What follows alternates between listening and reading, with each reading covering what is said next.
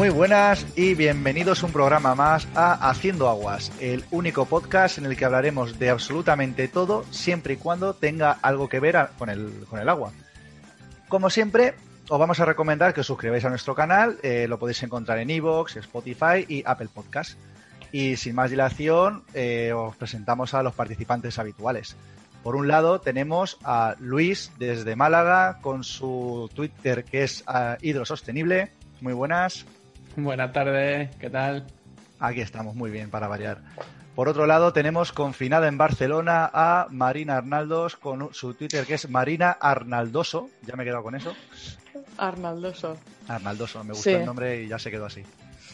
Confinada en Barcelona suena como una película, ¿no? De. De Almodóvar. No sé. Podría de ser una Lost película de. Almodóvar. Pues sí. La verdad es que sí. Y nada, yo soy Alejandro García desde Alicante y mi Twitter AL16GM. Ya comentamos la semana pasada el 16 y todos esos temas. Así que muy bien, pues ¿qué vamos a hablar hoy? ¿Qué os ¿De parece? qué vamos Luis? a hablar? ¿De qué vamos, vamos a hablar? hablar de De- redoble de el tambores. tema, el tema. El tema. El tema. Pues vamos a hablar hoy- de energía, ¿vale? Hoy hemos decidido hablar de energía y de agua, por supuesto. Es decir, se resume en cómo sacar energía del agua. Efectivamente. Y como no, pues vamos a empezar con la más común de todas, o la que todo el mundo tiene en la cabeza cuando hablamos de generar energía, y poco a poco iremos complicando la cosa en plan como si fuera un castillo de naipes. Y pues voy a empezar yo, ya que estoy aquí hablando y dando por saco. Eh, la, primera forma de generar electricidad, que es la más común, es la energía hidroeléctrica, que es aquella que se genera al transformar la fuerza del agua en energía eléctrica. Eh, lo típico que, siempre se ve por las presas, ¿no? Estas centrales lo que hacen es convertir la diferencia de la energía potencial que tiene una determinada masa de agua en energía eléctrica al trasladarla entre dos puntos y todos a diferente cota o diferente eh, a diferente altura. Para ello, ¿qué es lo que hace? Circula un caudal de agua por un circuito hidráulico, salvando el desnivel entre estos dos puntos, y el agua va adquiriendo velocidad conforme va bajando, es decir, transforma la energía potencial en energía cinética, y una turbina es la encargada de transformar esa energía cinética en energía mecánica y generar electricidad. Bueno, finalmente, pues nada, el agua, el caudal que ha bajado, abandona la turbina y desagua de nuevo al río o al cauce al que depende de, de la situación, con apenas velocidad y ya con la energía potencial que corresponde al punto de desagüe. Y nada, ya para terminar aquí, pues diría que el rendimiento de esta generación de energía suele ser bastante alto, entre el 90-95%, aprovechando prácticamente eh, toda la energía potencial del agua. ¿Cómo lo vemos? Atención, pregunta. Qué maravilla. Pregun- pregunta de, de Risk. ¿Para qué sito? ¿Qué sitio ¿Cuál? ¿Cuál es la, la presa hidroeléctrica más grande del mundo? Hostia, me suena la de las tres gargantas, pero me quiere sonar que había una más, ¿no? ¿O es la de las tres gargantas? A ver, sí. Yo digo que es. Yo digo que es made in China. Made in China. Es la presa de las tres gargantas, es la, Vamos. es la central hidroeléctrica con más potencia instalada, pero no es la que más energía genera. Porque la de Itaipú, que aunque tiene menor potencia instalada, tiene caudales medios más, más altos, en- anualmente genera más energía que, que la de las tres gargantas. Curioso, curioso. Muy Entonces, bien, ¿quién ha ganado? Eh, ha ganado Alex. he acertado. Mini punto para mí. Pero eso es imposible. Yo siempre no? gano. No A ver, entiendo la- nada. La semana pasada ganaste porque nos compraste. Lo que pasa es que eso no se lo dijimos a ninguno de los oyentes. Pero bueno, lo dejaremos ahí entre Os, nosotros y... os compré, os compré con maravillosos argumentos, si a eso te refieres. Vaya todo. En fin, bueno, ¿qué os parece si pasamos a comentar eh, forma de generar energía a través del hidrógeno, la electrólisis del agua? Marina, ¿nos comentas algo de eso? Estupendo. Pues bueno, básicamente la electrólisis del, del agua eh, se trata de, bueno, todos sabemos, ¿no? El agua es H2O. En el fondo esto es hidrógeno y oxígeno. Eh, lógicamente nosotros cuando pensamos en esto no pensamos, oh, vamos a descomponer el agua en hidrógeno y oxígeno porque esto no es algo que pase espontáneamente. Es decir, tú no tienes agua y de repente se convierte en, hidrógeno, gas y oxígeno. Si eso se evapora en, agua en otra fase. Pero claro, hidrógeno y oxígeno, lo primero que hay que pensar es, ostras, esto va a costar, va a costar algo. Entonces, efectivamente, eh, el agua se puede descomponer en estos dos gases si consigues pasar una, corriente eléctrica lo suficientemente potente como para que este enlace químico que existe entre el hidrógeno y el oxígeno se rompa y se vayan, digamos, o hayan eh, reacciones de oxidación-reducción que llevan al oxígeno gas y al hidrógeno gas. ¿Dónde está la parte de la energía? Porque hasta ahora solamente hemos consumido energía. Está en la parte del hidrógeno. Y tú dices, correcto, el hidrógeno es una manera de energía, pero ¿por qué iba a consumir energía para tener otra energía, ¿no? Directamente usar esa electricidad para otra cosa. Pues la electrólisis del agua es súper útil en aquellos momentos en los que tú necesitas almacenar energía porque estás produciendo una energía eléctrica, pero esa energía no se puede guardar, no se puede almacenar de ninguna manera y tú no la vas a consumir en ese momento. Entonces, coges esa electricidad, la conviertes, la, la pasas por este proceso, separas los componentes del agua y el hidrógeno, digamos, que te hace como de pila, que luego lo puedes utilizar para, para generar energía. Parece una receta de pues, Masterchef. Absolutamente. Completamente. Es, master, master Energy Chef. Y esto se utiliza, por ejemplo, mucho en el tema de renovables. El tema de renovables es muy relevante. Así que esto es la electrólisis del agua. Diré otra cosa que es lo que me fascina muchísimo del tema de la electrólisis del agua, que es que el hidrógeno lo tenemos muy claro, pero el oxígeno es la leche. O sea, piensa que eh, ¿cómo, ¿cómo metes oxígeno en la Estación Espacial Internacional? O sea, ¿cómo metes oxígeno en los sitios donde no hay oxígeno? Pues con electrólisis del agua. Están respirando el oxígeno que sale de ahí. ¡Chan, chan! Pero, pero entonces eh, el oxígeno en sí es, perjudicial, el oxígeno puro. Como... Sí, lo tienes que mezclar con nitrógeno y el resto de gases que tendrías, la mezcla que tienes en la atmósfera. Claro, Pero el oxígeno en sí, esa parte, pero entonces utilizan el agua para conseguir oxígeno en la Estación Espacial Internacional. Exacto. ¿Y dónde sacan el agua? Fascinante.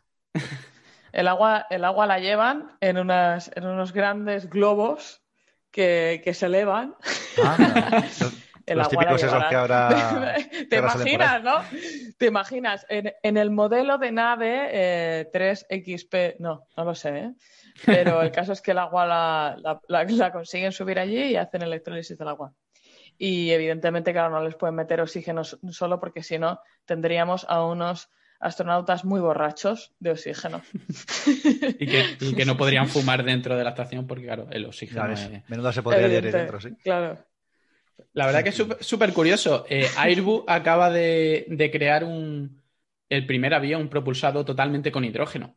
Parece que, puede ser el futuro, porque se habla mucho de, la electricidad, pero el tema de la batería hay problemas eh, con la aviación y demás, mm. y se piensa que, la solución sería utilizar hidrógeno eh, como combustible en lugar de simplemente grandes baterías de, electricidad. Claro. Es que el, hidrógeno además se está posicionando como una de las fuentes de energía con potencial de ser generado de manera verde de, elección, digamos, de la estrategia, estrategia de transición energética y vamos a oír un montón de, temas de hidrógeno en los próximos años. Hace poco España, creo que el gobierno hizo algo de una apuesta a nivel europeo por el tema del hidrógeno y demás.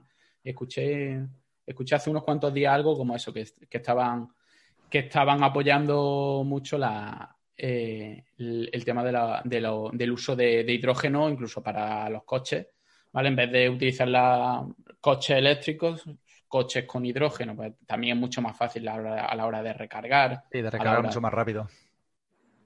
Pues sí. Sí, solo, solo por apunte a lo que decía Luis, eh, ahora mismo lo que están haciendo los diferentes Estados miembros es lanzar aquellos proyectos que van a ser subvencionados con los fondos que se liberarán de Europa para la transición verde y entonces uno de los elementos en los que nos estamos posicionando en España es con el tema del hidrógeno. Por eso os comentaba que, y es, la noticia que has leído, Luis, y lo que estaremos oyendo muchísimo porque se van a impulsar muchísimos proyectos de hidrógeno. Hay, que especificar que si la energía esa eh, que utilizamos para el electrólisis eh, se saca de, energías renovables, pues tendremos una energía verde, pero si lo que hacemos es quemar carbón y, y petróleo para conseguir esa energía, pues por mucho que sea hidrógeno, pues no sería verde. Efectivamente. Y hablando de energías, Luis, cuéntanos así un poquito. ¿Qué pasa con la fusión nuclear? pues esto tiene, esto tiene miga. Esto, esto mola un montón, parece futurista. De hecho, hay una frase muy, muy que se suele repetir mucho con la fusión nuclear y la energía de fusión, que dice que la energía de fusión es la energía del futuro y siempre lo será. Porque siempre se, lleva hablando de los años 50 de la energía de, la energía de fusión. Eh, yo, yo, supongo que esta risa tardía será porque ha tardado en llegar hasta Barcelona o ha tardado mucho en pillarlo. Yo diría que ha tardado en pillarlos.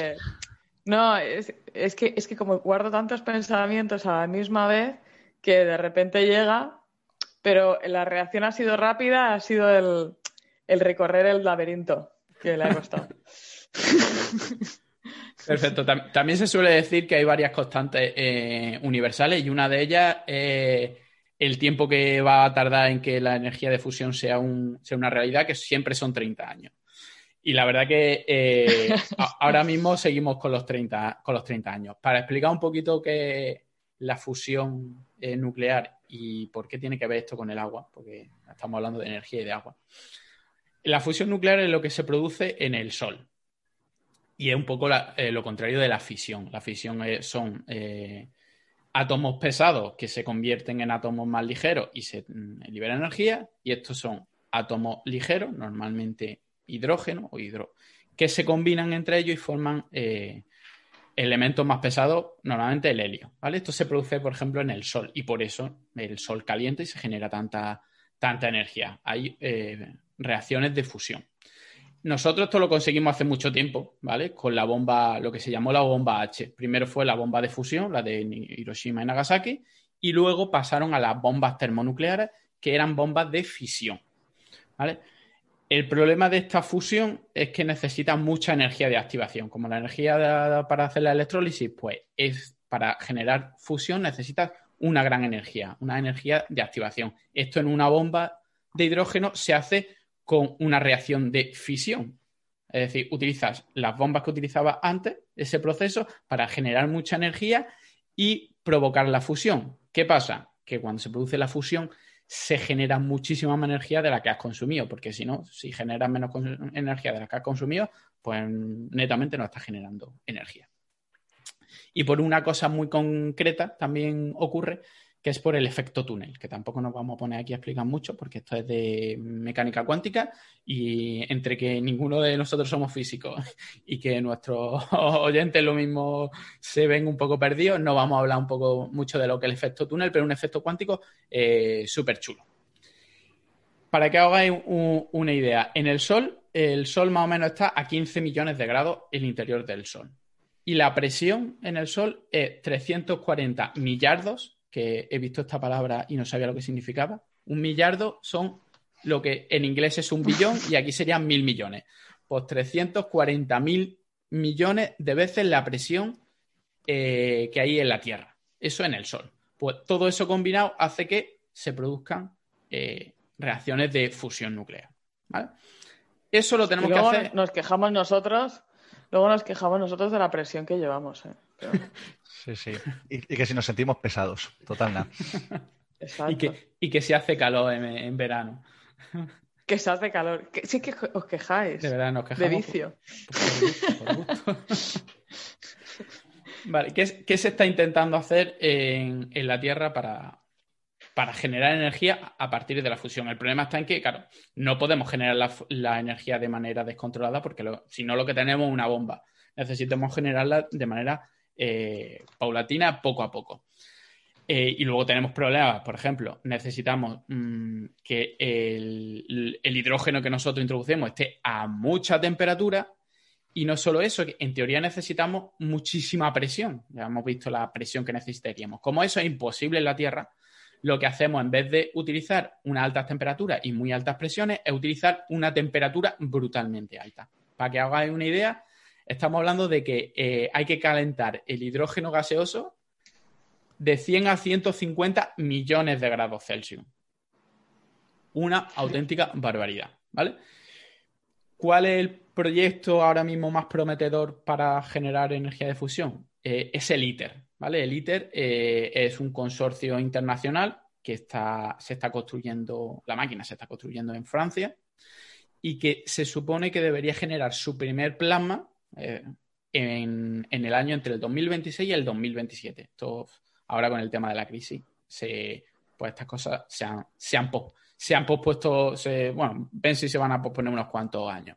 ¿Vale? Está basado en el sistema ruso que se llama el Tokamak y es básicamente un toro de revolución. Un toro de revolución es un donut, ¿vale? Pues en el interior del donut está ese plasma que es eh, un gas mm, eh, cargado eh, electrostáticamente mm, a muy alta temperatura, entre 100 y 150 millones de grados, y en él existe un confinamiento magnético del plasma. Es decir, como está a tanta temperatura, eso no puede entrar en contacto con las paredes de, del ITER, porque no hay un material en el mundo que soporte esa cantidad de grados. Entonces, con imanes lo, tienen como suspendido en el interior de, de este donut sin que toque las paredes.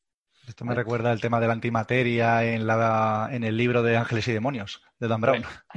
es un poco, un poco ese rollo, es un, rollo muy de, acelerador de partículas y electroimanes y eh, superpotentes y demás para mantener eh, en, su, sitio lo que, lo que tiene, intentar controlar. Esto tiene muchísimas, muchísimos problemas y lo que estamos hablando del ITER es eh, un reactor de fusión experimental es decir, esto no va a generar energía, no lo vamos a poder conectar.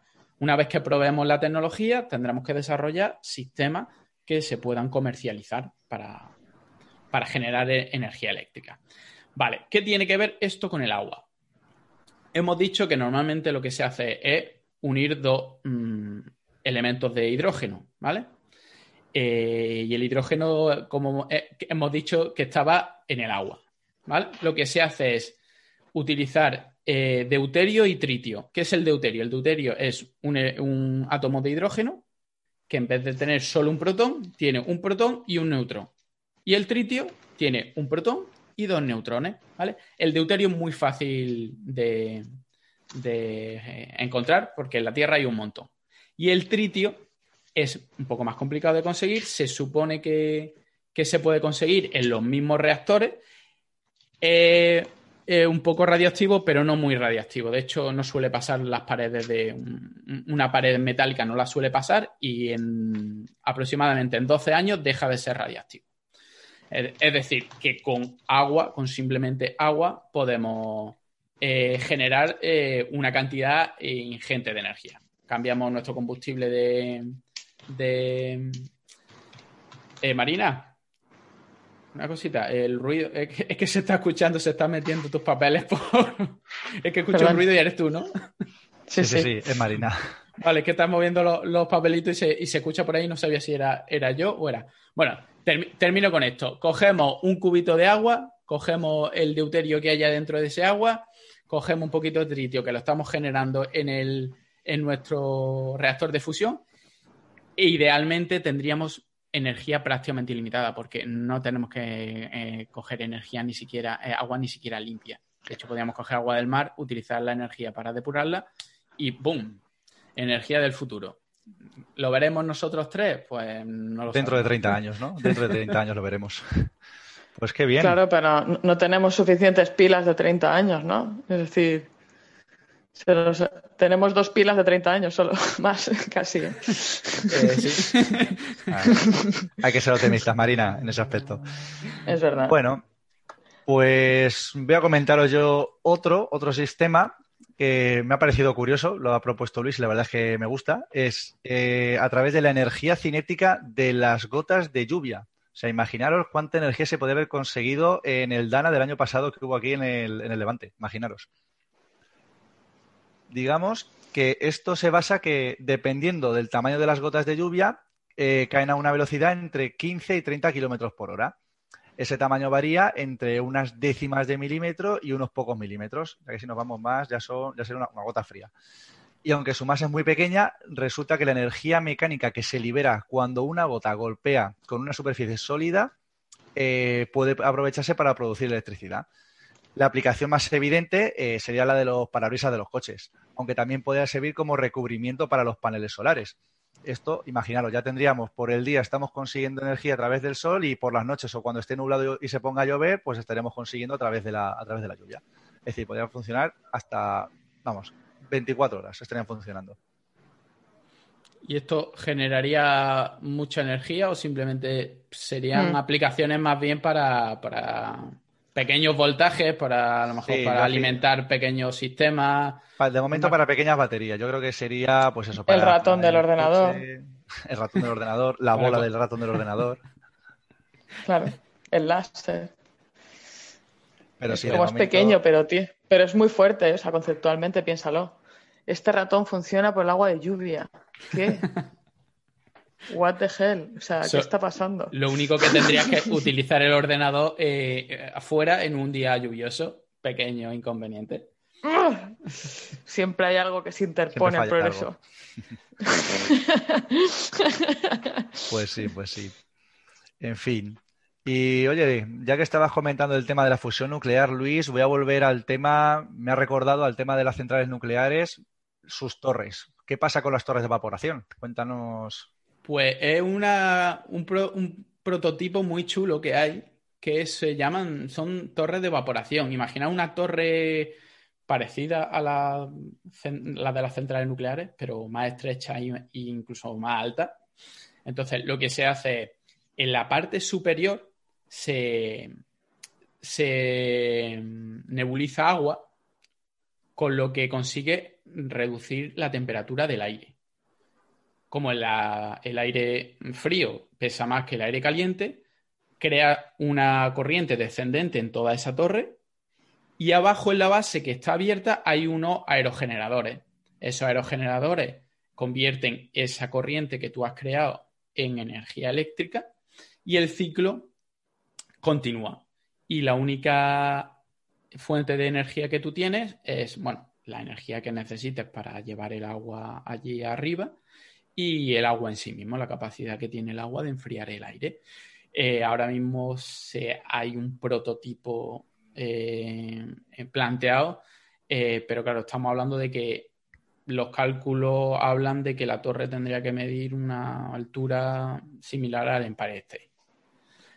Entonces, como, como, que es complejo, una torre de, ese tamaño, mm, habría que ver, habrá que ver si, si realmente eso puede generar energía suficiente como para que compense toda la, la infraestructura que necesita y la energía que necesita en principio para subir agua a esa altura, que no es poca energía la que necesitaría. Pero bueno, son prototipos que, como hemos visto, hay muchos prototipos por ahí, por ahí rulando. Muchos de ellos no se, no se llevan a buen término, pero bajo sobre el papel, la verdad es que está chulo y está mola interesante. Sí, sí, la verdad es que sí, pinta curioso. Pero bueno, oye, ¿qué os parece si pasamos a cosas más saladas? Nos vamos a la energía del mar y comentamos un poquito formas de, eh, aprovechar energía del mar. Marina, por ejemplo, la diferencia de las temperaturas, ¿tú qué opinas? Pues hombre, esto es un tema interesante. Este tipo de, de forma de recuperar energía se llama maremotérmica Oh, que mola un montón el nombre maremotérmica. Sí, sí, podría ser. Que es como para grupo. No, es grupo de rock and roll. Ah, sí. O Pokémon.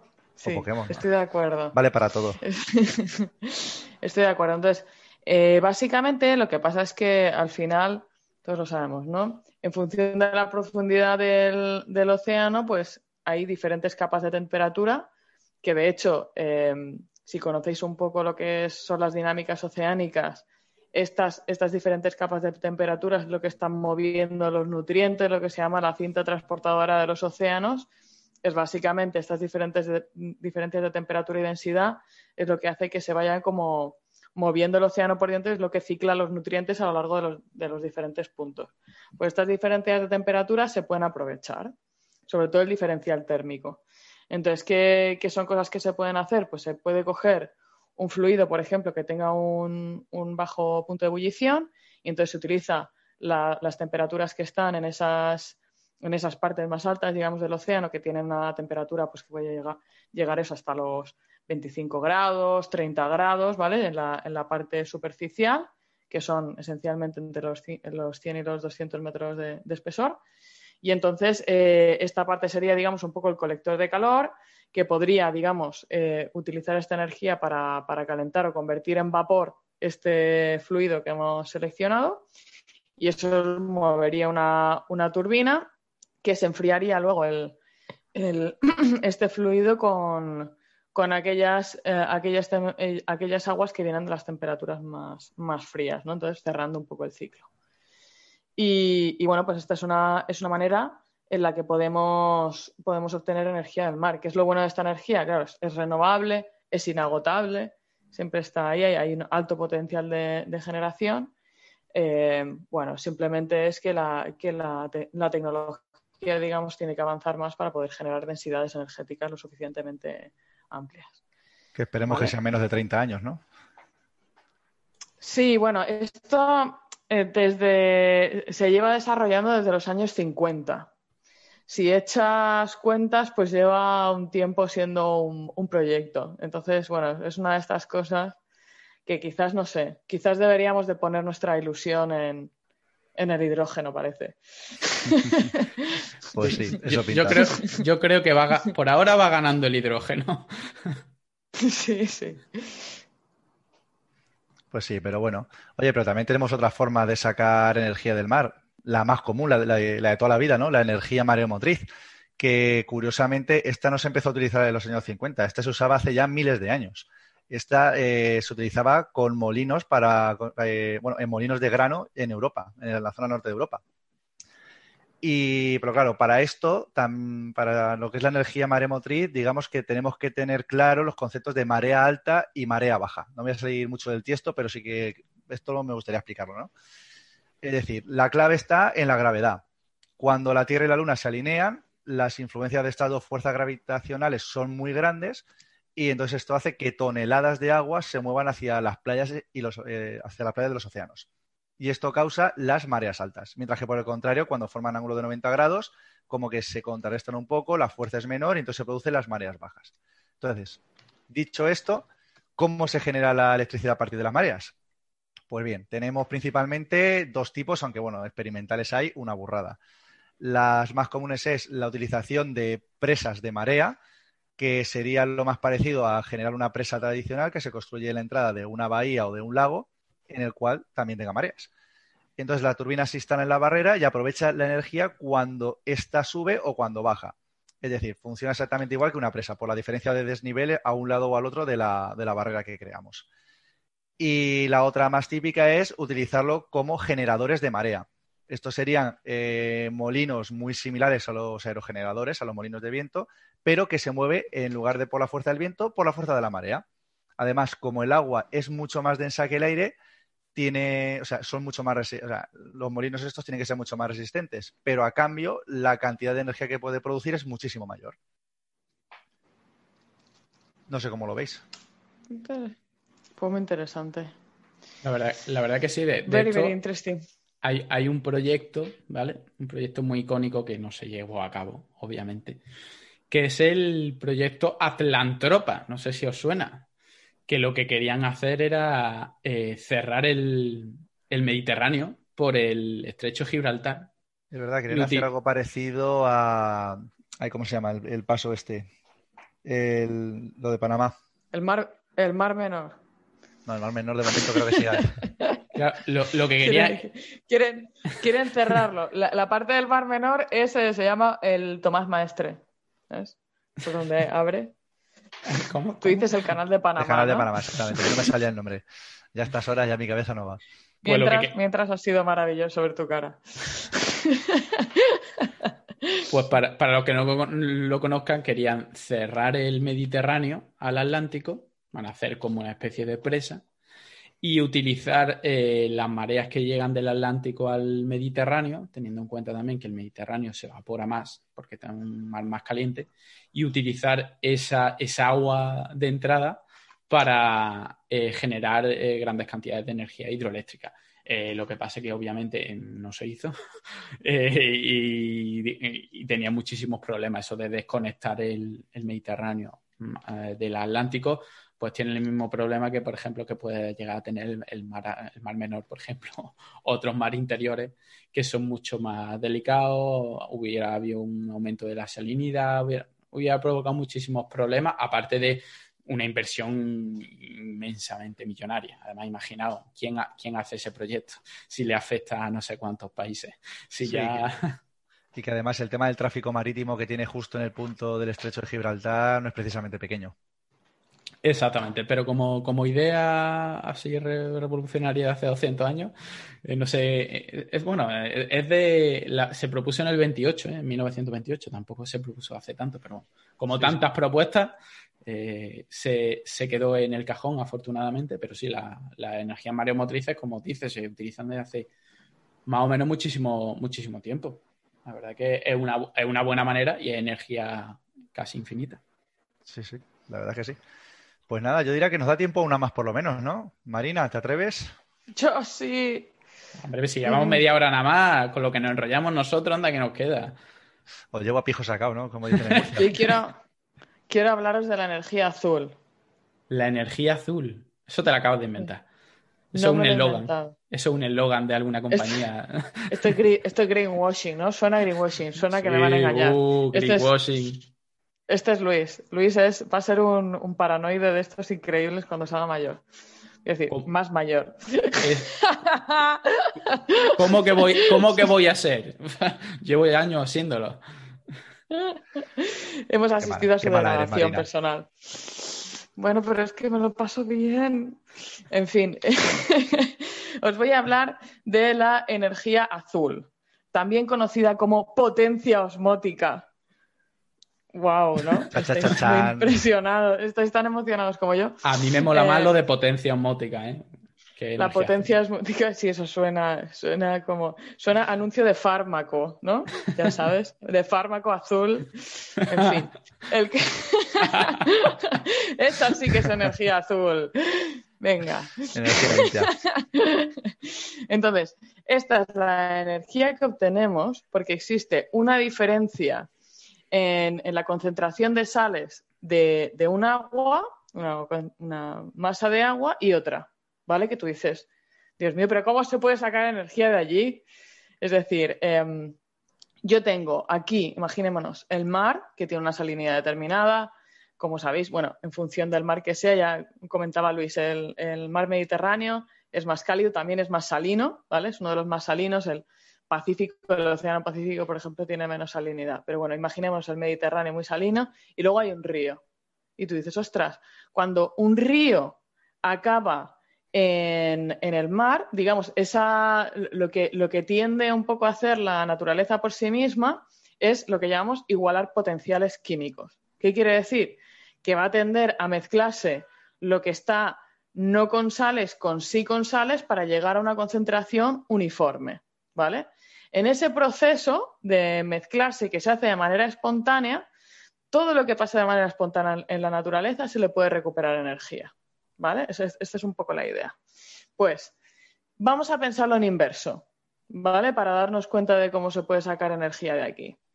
Si yo quiero hacer lo contrario, es decir, si yo quiero coger agua del mar y convertirla en agua sin sal, tengo que meter un montón de energía, ¿no? Porque tengo que hacer lo que es termodinámicamente opuesto a lo que yo querría. ¿no? Voy a extraer el agua de una, de una, cantidad de sal y ahí tengo que meter una, una presión determinada. Eso es el proceso de osmosis inversa, súper conocido para obtener agua. ¿vale? Ahí se consume muchísima energía.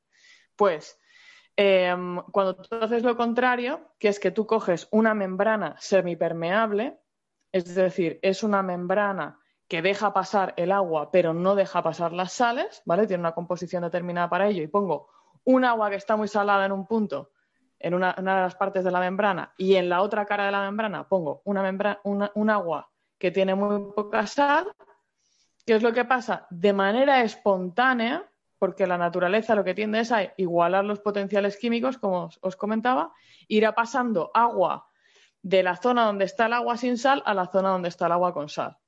Esto es la osmosis natural, es lo que pasa en nuestras células, es cómo se regula el contenido, eh, cómo se hidratan y se deshidratan nuestras células. Es así. Y entonces lo que haces es que si en esta parte, es decir, lo que ha pasado después de este proceso, es que aquí tengo un caudal de agua moviéndose. Pues ese movimiento de caudal se le puede poner una turbina y recuperar energía de eso. Otra manera que se puede hacer, yo puedo generar una presión con el agua que está saliendo por este lado. Y entonces, esto todo, basado en las diferentes membranas que se pueden conseguir, en el hecho de que, si tú lo piensas, tú pensarías, ostras, si esto se puede hacer y tenemos todo el agua del mar y todo el agua de los ríos, ¿cómo que no estamos poniendo estas membranas en las desembocaduras de los ríos y generando energía a cascoporro eh, en cada uno de los deltas? Pues, pues es porque se necesitan unos grados de salinidad súper alta, mucho más altos, es decir, una diferencia de potencial químico muy fuerte para poder recuperar realmente bastante energía. Y esto es una de las limitaciones de esta, de esta tecnología, que tienes que encontrar la manera de concentrar esas sales más para luego que se diluyan y poder generar una densidad energética suficiente. Y esto se podría hacer o se utiliza, perdona, una preguntita. ¿Esto se podría hacer o, se hace o se ha planteado en, a la salida de, la, de las desaladoras? Estaba pensando exactamente lo mismo para preguntarlo. Como forma de recuperar algo más de energía, ya que tiene una salida muy salina. ¿Eso se podría plantear? Sí. las, las almueras de desaladora, lo que son sales concentradas de desaladora, o sea, corrientes salinas muy concentradas, se pueden utilizar, pero aún así necesitas mucho más potencial osmótico. ¿Sabes? Es decir, em, por las ineficiencias de los procesos también, date cuenta de que, lo que la energía que tú necesitas ponerle a un sistema para llegar a concentrar, es decir, la osmosis inversa, lo que hace es revertir el proceso de osmosis natural, por eso se llama osmosis inversa. Entonces, ¿qué es lo que tú haces? Vas a hacer que el proceso diferente de la naturaleza ocurra. Es decir, que el agua que está muy diluida esté más diluida y la que esté salada esté más concentrada. Eso que tú sacas, o sea, la energía que tú tienes que meter para conseguir esa salmuera no es la misma que tú obtienes cuando tú esa salmuera le tratas de extraer la energía. ¿Vale? Entonces hay muchísima más, muchísimo más potencial osmótico que tienes que, conseguir eh, para conseguir energías que sean, digamos, utilizables. Entonces, esta es una de las limitaciones. La otra limitación es el tema de, las membranas que sean las más eficientes, es decir, cómo tú capturas la, energía de ahí. Y a partir de aquí te puedes volver loco. O sea, es decir, em, no, no, me quiero extender muchísimo, pero la presión osmótica o el potencial osmótico es una propiedad de los, de los digamos, de los fluidos que, lo tienen, que es coligativa. Coligativa significa que no depende de la concentración de una cosa, sino que depende del número de partículas que hay en esa disolución. Entonces, eso quiere decir que para generar un enorme potencial osmótico, tú no tienes que tener una gran concentración de sal. Lo que tienes que tener es sales que se disocian muy fácilmente y que no se vuelven a unir.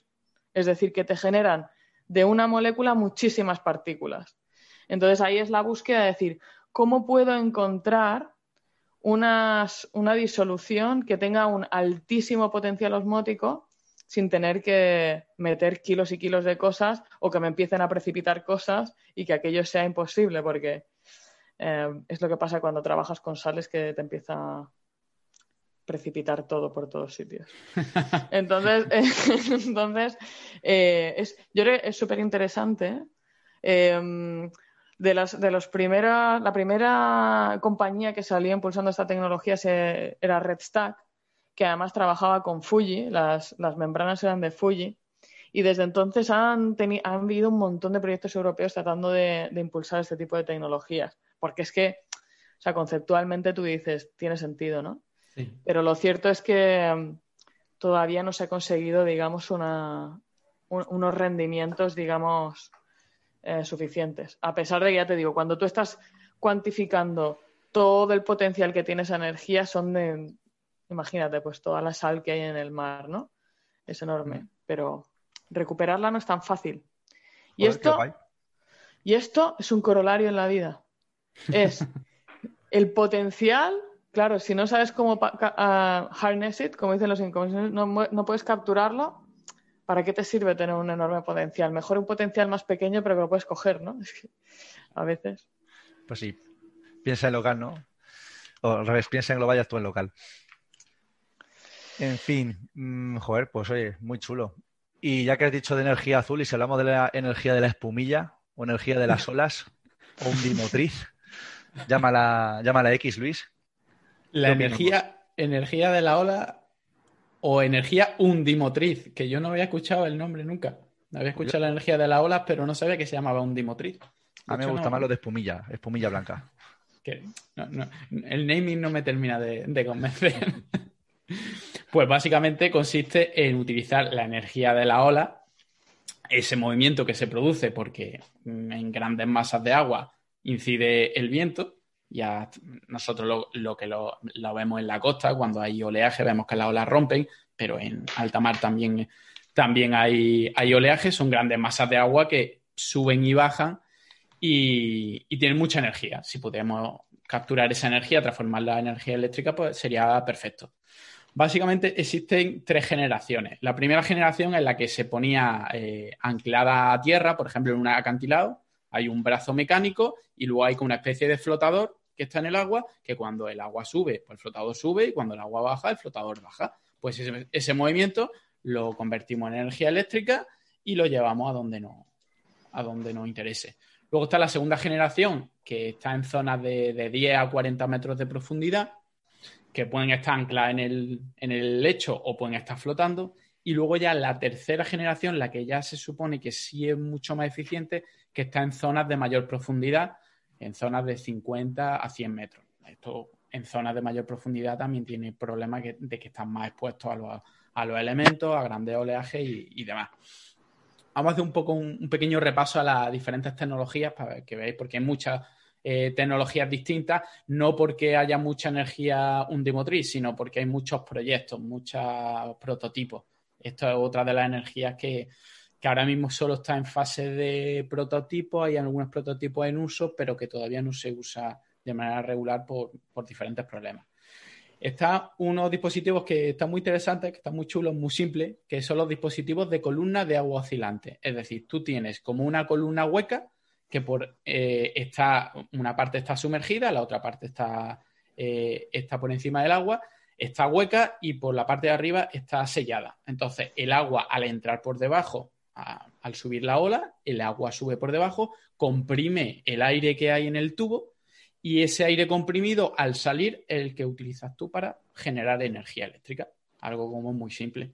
Está anclada en el, en el fondo del mar y, y básicamente si comprime aire y, baja, comprime y baja, comprime y baja, y va generando electricidad.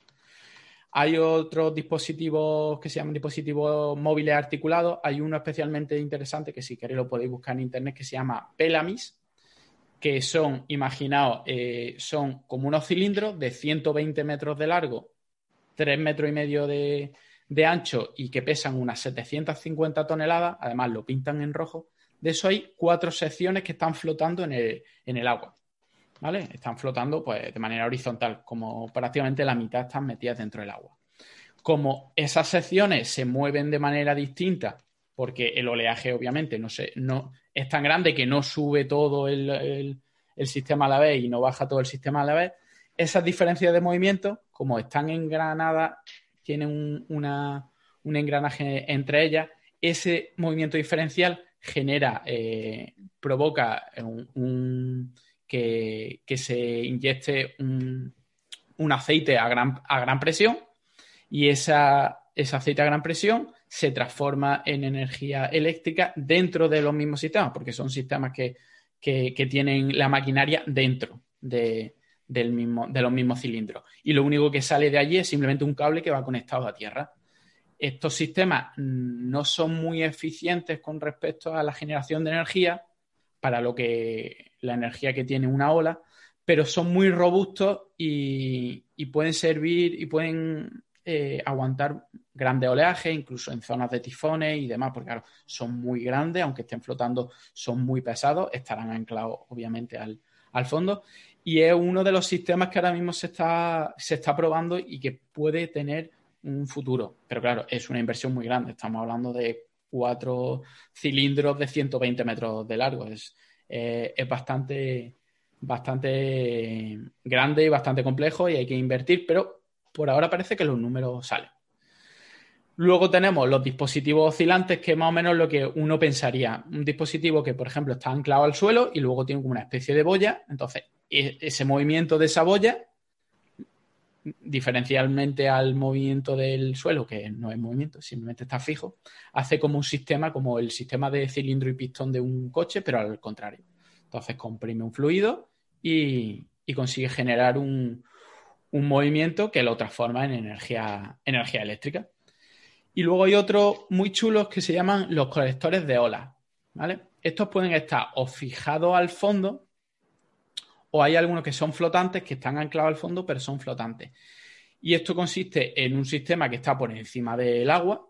La ola llega al sistema, como está por encima del nivel normal del agua, llena el sistema del agua de, como una especie de, depósito de agua. Es como si, como lo que pasa, lo que vemos en, los vídeos de los barcos en los grandes, en los grandes, eh, las grandes tormentas, que de repente llega una ola y llena la cubierta del barco de agua. Pues si tú ese, ese agua, cuando la devuelves al mar, en vez de devolverla al mar simplemente, la introduces por un sistema y turbinas ese agua, consigue electricidad. Entonces constantemente estás como llenando, la ola llena el depósito de agua y se vacía y genera electricidad. Así una y una y otra vez. Hay un sistema que se llama el Wave Dragon, que mola mucho el nombre, ahora que estamos hablando de nombre, y que está, no está fijado al fondo, está simplemente anclado al fondo y está flotando. Entonces, cada vez que llega una ola medianamente grande, llena ese, el sistema y cuando el agua se drena, se genera electricidad.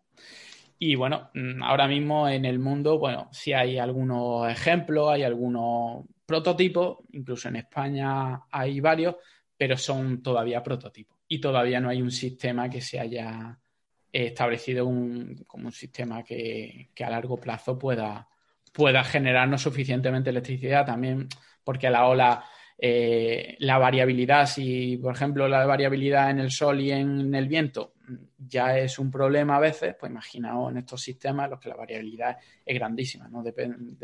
tendrá eventos de muchísima intensidad y eventos de muy baja intensidad. Entonces, por ahora, eh, es, yo creo que a lo mejor para cuando esté la fusión tenemos algún prototipo que conectaba a nuestro sistema eléctrico. Perfecto, qué guay. Oye, y chicos, ¿qué os parece, ya que hemos hablado de cómo producir energía, y si comentamos también algo de cómo almacenarla, que es uno de los grandes dilemas que tenemos siempre con el tema de la energía, ¿no? Claro, porque a lo mejor la gente no es muy consciente, pero claro, el problema que tenemos de la energía es que no podemos almacenarla en forma de energía porque las baterías son muy ineficientes. Entonces, mm, tener grandes baterías, mm, meterla ahí la energía, mm, al final va a perder mucha energía. Necesitamos buscar otros sistemas de almacenar energía que podamos utilizar cuando nosotros queramos. Es horroroso lo de las baterías, ¿eh? en general, ¿no? Lo que tengo que cargar el móvil no es progreso. Necesitamos, a ver si podemos ponerle algo con agua al móvil para que almacene energía, ¿no? Industria 4.0, no sé qué, pero todo el día, ¿sabes? Como, como, como una yonki buscando enchufes. Es que eso no puede ser. ¿Sabes? ¿Qué es esto? Pero mira, ahí, podríamos hacer lo de las gotas de lluvia. Que se te acaba el móvil y está lloviendo, pues saca el móvil a la ventana. Y se carga solo. Y se carga solo. Y si no llueve, pues bueno, pues le vas pegando golpecitos, ¿no? Y aprovechas. Murcia, la región, la región sin smartphones, ¿no? Es como. Los pobres. Sí, pues sí. En fin, eh, bueno, no sé, aparte de eso, aparte de que podamos almacenar en baterías, que está claro que no es nada rentable, eh, hay otras formas, como por ejemplo las centrales reversibles, que hay una muy cerquita de aquí de Alicante, concretamente en Valencia, conocida como la Muela 2 y que está en Cortes de Payá, junto al río Júcar. y realmente son centrales hidroeléctricas, pero de bombeo. Su misión al final consiste en que tú almacenas el agua en los momentos que no hay demanda y cuando y luego aprovechas para generar energía en las horas de mayor consumo. Digamos que este tipo, pues oye, cuenta con dos embalses, que es lo que ocurre en la muela, la muela 2 en este caso, dos embalses a, diferente altura, que lo que permite es eso, almacenamos el agua en, la, en el embalse que está más arriba y cuando hay demanda, pues eh, generamos electricidad eh, a, través de una turbina y cuando no tenemos consumo y aparte suele ser además por la noche o fines de semana que encima la cuota de consumo es más barata, pues impulsamos ese mismo agua al embalse de arriba. Sería como recargar la batería, por decirlo de alguna manera.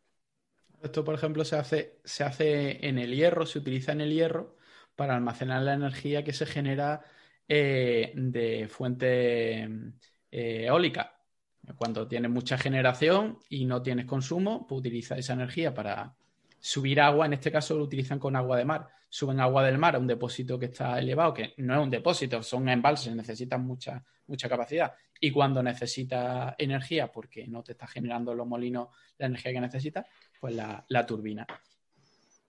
Claro, sería una opción. Tú, por ejemplo, tienes energía eólica, no tienes cómo consumirla, pues aprovechas y en vez de desperdiciar esa electricidad o intentar guardarla en una batería, pues oye, coges y aprovechas para impulsar, para poner en marcha una bomba que te genere esa energía eléctrica, te la convierte en energía potencial del agua. Y eso lo tienes ahí, que sabes que eh, la única pérdida de eficiencia que vas a tener es la, que, la de agua que se te evapore, por decirlo de alguna manera. Marina, ¿querías decir algo que te vemos haciendo vientos? Se está moviendo mucho, Marina. Me está dando miedo. No, no, que es que, ¿sabes lo que pasa? Que es que, o sea, tú, ahora vamos a ponernos, ponernos en el lugar de la persona, bueno, de las millones de personas que están escuchando este podcast ahora mismo. Y es como, qué barbaridad, ¿qué hacemos que no estamos sacando energía a todos sitios y guardándolos en, ¿sabes? Hay que esto, esto hay que, en fin, ¿qué estamos haciendo? Como civilización. ¿Qué pensaría, cómo se, cómo se llama el chico de los podcasts? Que ahora es el momento. Enoch, ahora es el momento. es el momento en el que estamos hablando de ti. Enoch, Enoch eh, ¿qué piensas? ¿Sabes? Es decir, eh, ¿qué, ideas te surgen de esto? Porque claro, es como que estamos haciendo como, como civilización todavía quemando carbón. Parece mal. era, era, un inciso para la, la mención a Enoch que la teníamos pendiente. pues Enoch Martínez era Enoch Martínez. No, no, recuerda lo mismo el apellido, pero él sabe quién es. Y vosotros seguro, si seguís podcast, eh, seguro que sabéis quién es, porque es uno de los creadores de la red Podcastidae. Y lo saludamos de aquí, que, le dijimos que íbamos a, mencionarlo como en mitad aquí del podcast para obligarlo a que se lo, se lo escuchara entero. Sí, sí. Es más, yo creo que dentro de poco hasta lo podríamos invitar. Buscamos así algún tema que le encaje y lo metemos. Pues sí, simplemente para hablar, para hablar de podcast, simplemente. Por ejemplo. Además, e, encaja muy bien porque, porque es un experto en temas de, medio ambiente y ecología.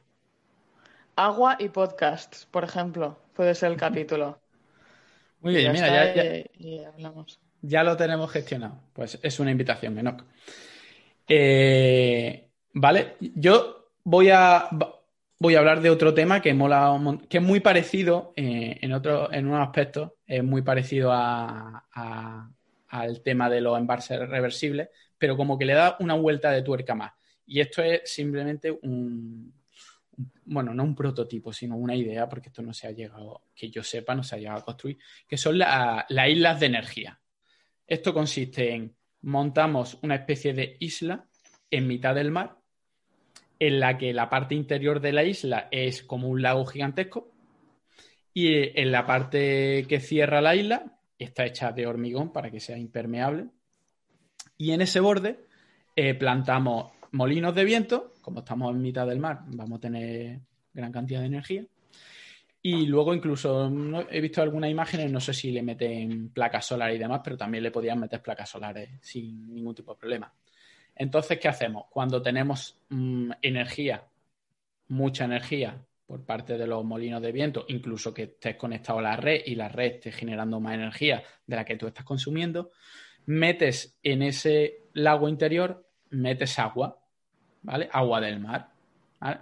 El agua de la parte interior del lago está más alta que la parte del mar, entonces adquiere una energía potencial con respecto al mar. Cuando no tiene eh, generación de energía y necesitas tirar de energía, pues vuelve a echar el, agua desde el lago interior al mar y genera energía hidroeléctrica.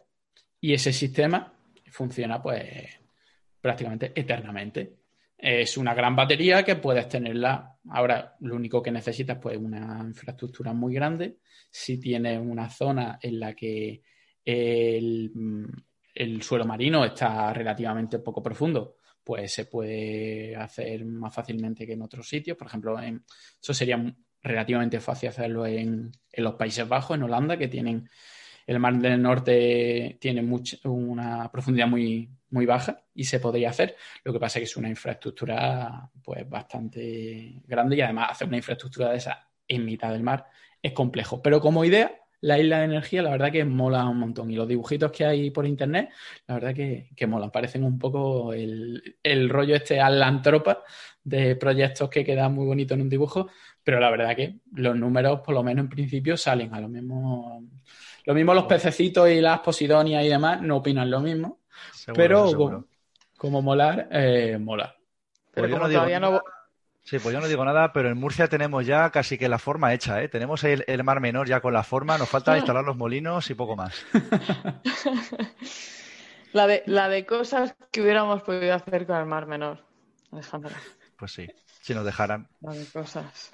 Y, hay un par de, sistemas que están muy chulos, eh, brevemente, que molan un montón, que estos sí mm, hay prototipos que se han utilizado y que son muy, muy chulos y muy inteligentes. Hay una, unas esferas de hormigón, que no son, no son muy grandes, eh, que se sumergen a grandes profundidades y lo que hace es cuando tiene energía de sobra, eh, sacas agua, el agua marina que está con la que está rellena esa, esa esfera de hormigón, la saca al exterior. Estamos hablando de que estamos a mucha profundidad, por lo tanto hay mucha presión. Y cuando quieres recuperar esa energía, lo que hace es dejar que el agua a gran presión entre dentro de esa esfera y tienes sistemas, tienes turbinas adaptadas para generar electricidad. Un sistema de eh, saco agua a gran presión hacia el mar y vuelvo a dejar que entre. En vez de utilizar lo que es la altura sobre las diferencias de altura que podemos hablar en los embalses, es las diferencias de presión que tenemos en, eh, a grandes profundidades. Y hay otros sistemas muy parecidos que lo que utiliza son bolsas, en vez de, hormigón, son, bolsas elásticas y lo que hace lo mismo, pero con aire a presión. En vez de con, agua, metes aire, que al estar ah, en profundidad eh, está a mucha presión, y luego, cuando necesita energía, dejas que el aire escape a gran presión y genera electricidad. Y de esta manera solamente necesita una zona eh, con gran profundidad y el impacto es relativamente pequeño. La verdad que son dos formas súper curiosas de eh, almacenar energía. Pues sí, la verdad que sí, están curiosas. Me gustan, me las voy a apuntar. Eso en la bañera seguro que algún día se puede probar también. Pues sí, seguro.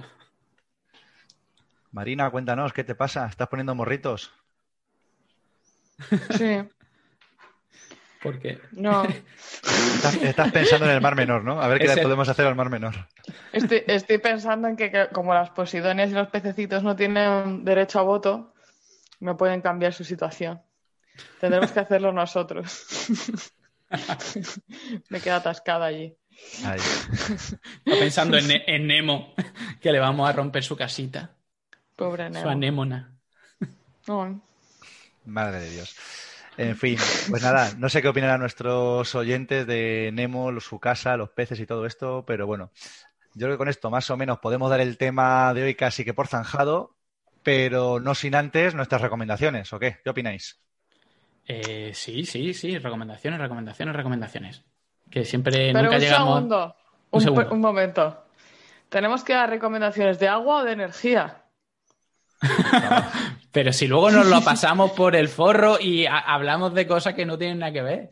¿Pero qué dices? Soy absolutamente estricta. En cada una de mis recomendaciones, alguien ha bebido agua en algún momento al generar la obra, verla. Ha llorado agua. Ha llovido cerca. O sea, por favor, que yo me lo curro, ¿eh? Madre mía. Pues, pues yo alguna vez no he cumplido, ¿eh? Me parece. Y hoy no sé si voy a cumplir. Con pinzas. Yo con pinzas, ya te lo digo, pero bueno.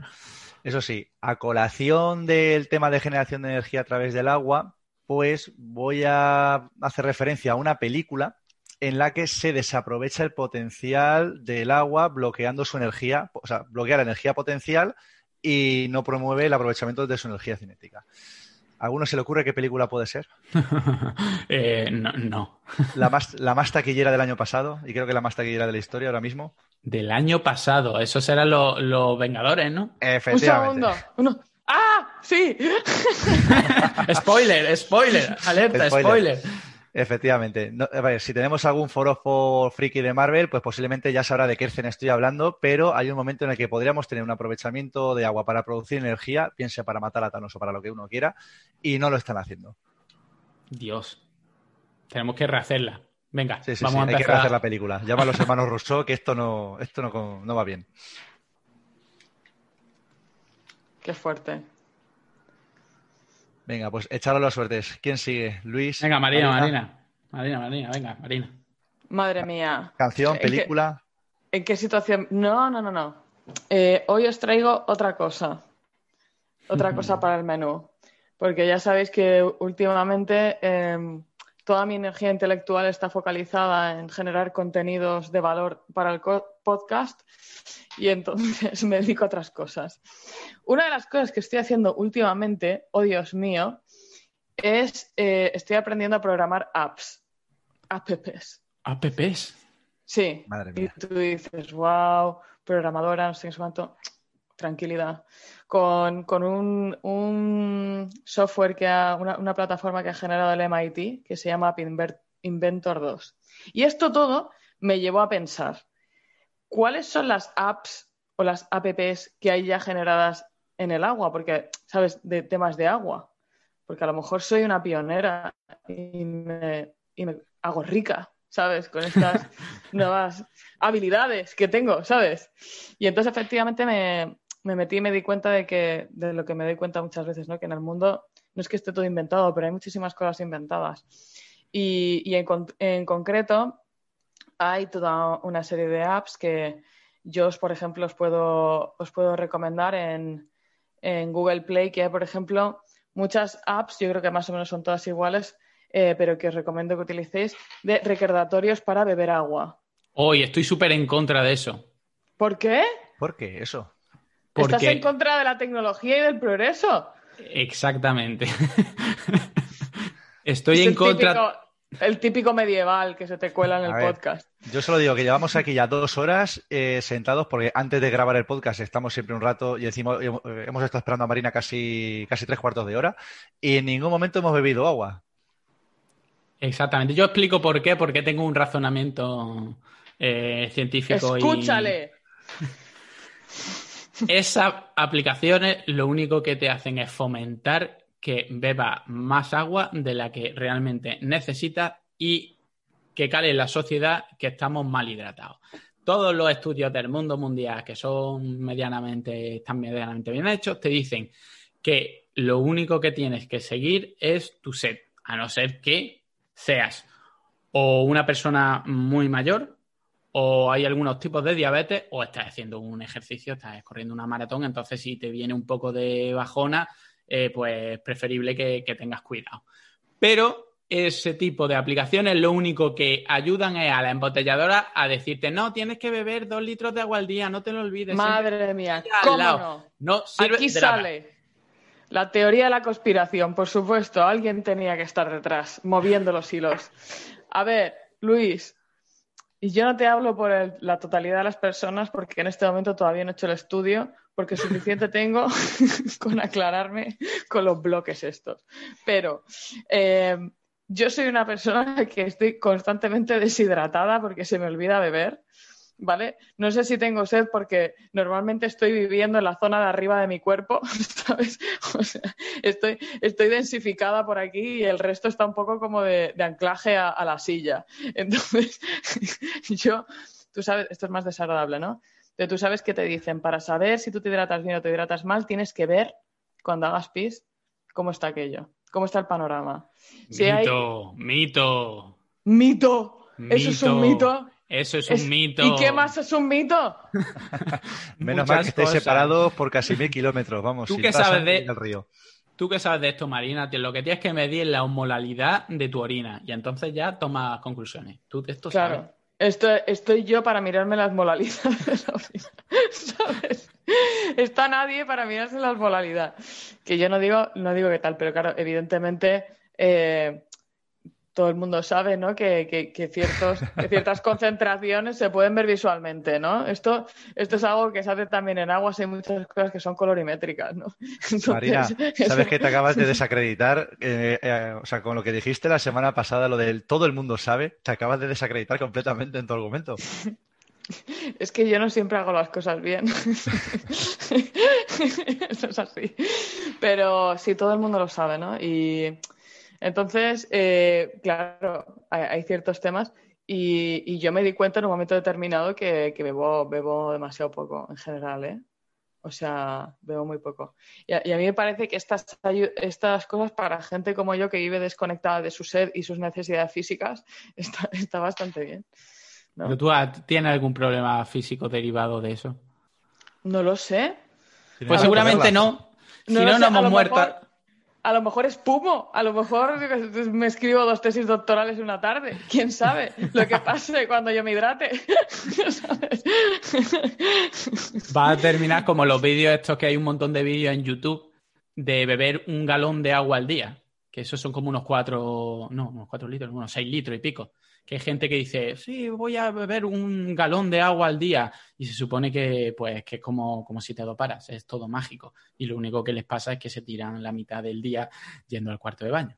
Si hemos tenido una evolución de 100.000 años y hemos llegado hasta aquí vivos, mm, yo creo que una aplicación que nos diga cuándo debemos beber agua, como que a lo mejor no es, no es totalmente necesario. Ahí lo dejo. No lo sé. Yo es que creo, Luis, que tú das recomendaciones como si todo el mundo fuera parecido a ti. Y eso no es así.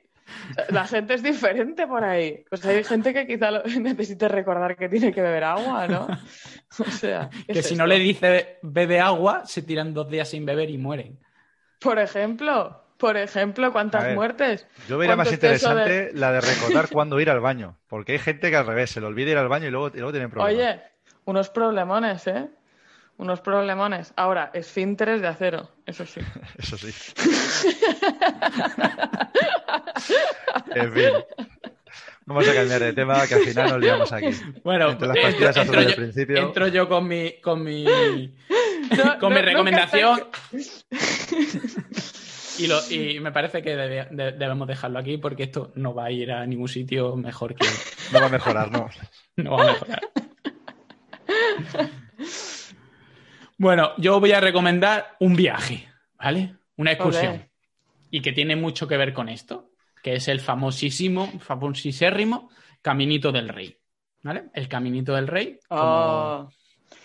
yo ya lo he comentado por aquí, ¿no? En algún momento. Juraría que sí, me suena que ya en algún podcast lo comentaste, pero bueno, pues, repítelo. Pues, no, pues la, zona está muy bien porque, eh, bueno, el Caminito del Rey se hizo para dar servicio a, una, a un salto de agua, una central hidroeléctrica. Y aparte de haber otra central hidroeléctrica, porque, bueno, esa sigue funcionando y hay otra central un poco más abajo, eh, también hay una, central reversible, un, embalse contra embalse como el que ha comentado Ale, que se utiliza para, para almacenar energía. Tenemos allí seis, seis embalses, un embalse reversible, eh, dos centrales hidroeléctricas y embalses para utilizar el agua para el riego y para el abastecimiento. Así que en, un, en una mañanita te puedes hacer un repaso de, tipos de embalse y tipos de generación de energía y de almacenamiento eh, en una zona que está muy chula. Así que eh, lo recomiendo y lo único que tenéis que conseguir la entrada con tiempo porque, hay, porque se agotan. Qué guay. Pues nada, pues yo creo que con esto ya cerramos el día de hoy, que no ha estado nada mal. Y lo de siempre, ¿no? Buenas noches, Cuenca. Buenas noches, Cuenca. Buenas noches, Cuenca.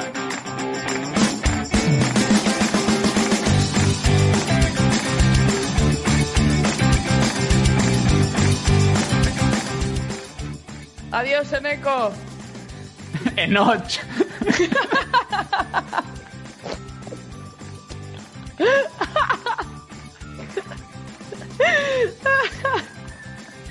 A lo mejor teníamos otro fan, yo qué sé.